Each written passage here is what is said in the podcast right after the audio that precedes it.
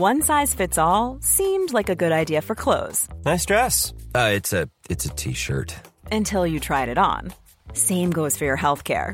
That's why United Healthcare offers a variety of flexible, budget friendly coverage for medical, vision, dental, and more. So, whether you're between jobs, coming off a parent's plan, or even missed open enrollment, you can find the plan that fits you best. Find out more about United Healthcare coverage at uh1.com. That's uh1.com. Many of us have those stubborn pounds that seem impossible to lose, no matter how good we eat or how hard we work out. My solution is PlushCare. PlushCare is a leading telehealth provider with doctors who are there for you day and night to partner with you in your weight loss journey. They can prescribe FDA-approved weight loss medications like Wegovy and Zepbound for those who qualify. Plus, they accept most insurance plans. To get started, visit plushcare.com slash weight loss. That's plushcare.com slash weight loss. I've been saying it for some time, but the more the health service is under pressure, the more people are going to be, I suppose, drawn to spending their own money on getting their bodies rectified and rightified. And it is indeed a, a challenge because many people can't afford to do it. Some people will borrow, some people will use savings that they have for another reason. Uh, and of course, there will be people who will have to thole with the pain and hope that they get to the end of the never ending waiting list. What can be done? Indeed, I, I want to speak to Colin McGrath, uh, who's available to have a, a, conversation with us, a SDLP health spokesperson. Uh, Colin, good morning.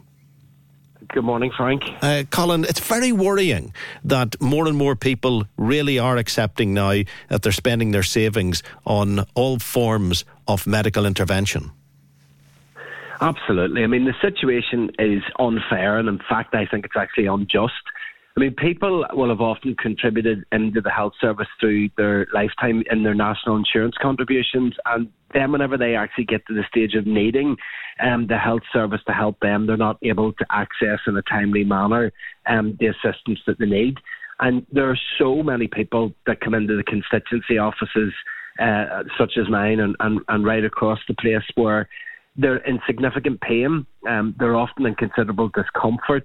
Um, and in some cases, they're um, massively being prevented from actually undertaking the, the, the basic functions of life of getting out and about, going to the shops and catching up with family and friends, or even in some instances, they're, they're not able to work.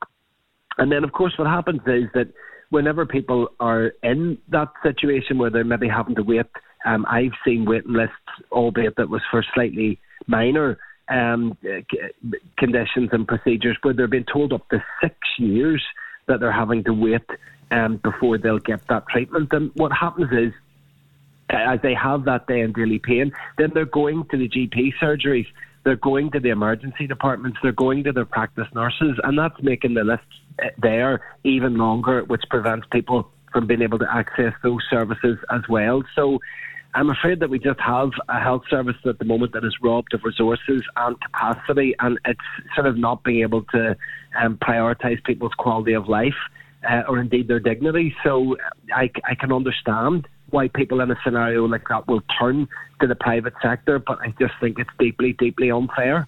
Are we too keen to promote the private sector? There are those that will argue we couldn't get by without them because the NHS delivers some of the work to the private sector to get the NHS work done.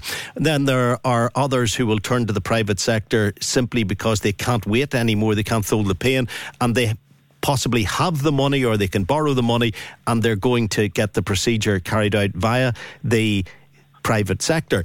But critics of that sector will say that they they tend to concentrate on the work that's easier to do, the more complex work is still lumbered with the NHS. And as a result, there's more of a backlog in the NHS, while the private sector get an opportunity to carry out the work that's easier to do.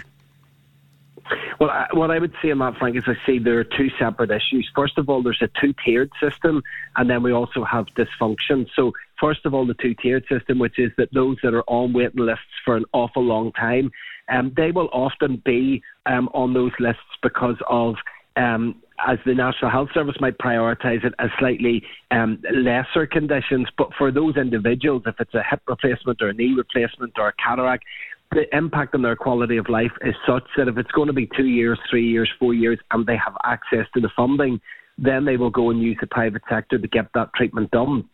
Now, that, that creates a two-tier system because those that don't have the money then have to wait um, on the lists and have to wait a longer period of time.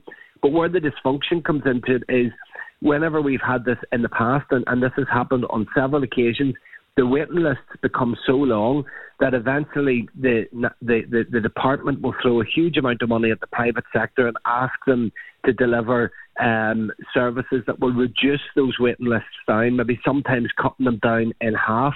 Um, so that there's less pressure on the National Health Service. And of course, the easiest ones to put through the door in big numbers are the simpler procedures, and they will reduce some of those waiting lists down. But if you're going to fix the waiting lists in that way to reduce them down. It's incumbent then about putting the transformation in so that we don't end up with the big long waiting lists again in a few years' time. It's almost like the um, the health services version of boom and bust. You know, they, they whenever there's big long waiting lists, they grow, they grow, they grow. They send them off to the private sector to get sorted out. They don't bother dealing with the issue that created the waiting lists, and then in a few years' time, we're left with a big long waiting list again. That's not the way to deliver health service properly. It's not working for people. How much of a problem is the shortage of senior staff at consultant level? Because some of these consultants are working in the NHS and in the private sector. So if they're very busy in the private sector and the private sector is more lucrative, are they taking their eye off the ball in the NHS sector? Well, what, what is happening is, first of all, they're able to do that. And I think that that's a conversation that needs to be had. I know that in other countries and other models, if people are signed up to a particular service, then that's the service they deliver. They're not able to operate across um, different sectors. So there could be a conversation about whether consultants have to choose either they work wholly and exclusively for the National Health Service or they work wholly and exclusively for the private sector and that they make that choice.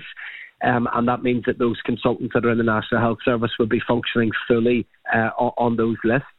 Um, but as I say, if we create uh, a market force within the services that are being delivered for health, if we continue to keep paying for the private sector to deliver those, then we create those market forces, and, and the National Health Service, a nationalised service, will never do well in competition with the private sector.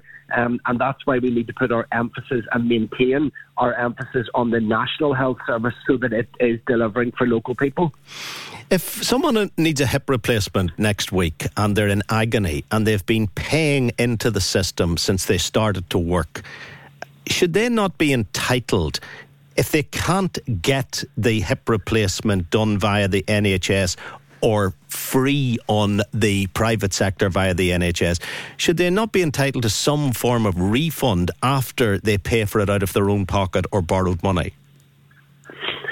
I think, Frank, I'm going to call you a mind reader because that was just something that I was having a conversation about yesterday. Um, I, I have to put a, a health warning, as it were, appropriately that this is just a conversation. It's not a defined policy as yet, but maybe we do need to look at um, if people are uh, on long term waiting lists is there a way that they can somehow or another get a refund for the treatment that they get in the private sector? Now, it might be a case of for example, they could maybe pay for their service um, this week, but maybe if their turn was in two years' time on the list, then in two years' time they could get the refund whenever it would have been their time, because otherwise, then those that have the money would be jumping the queue, and that wouldn't be fair.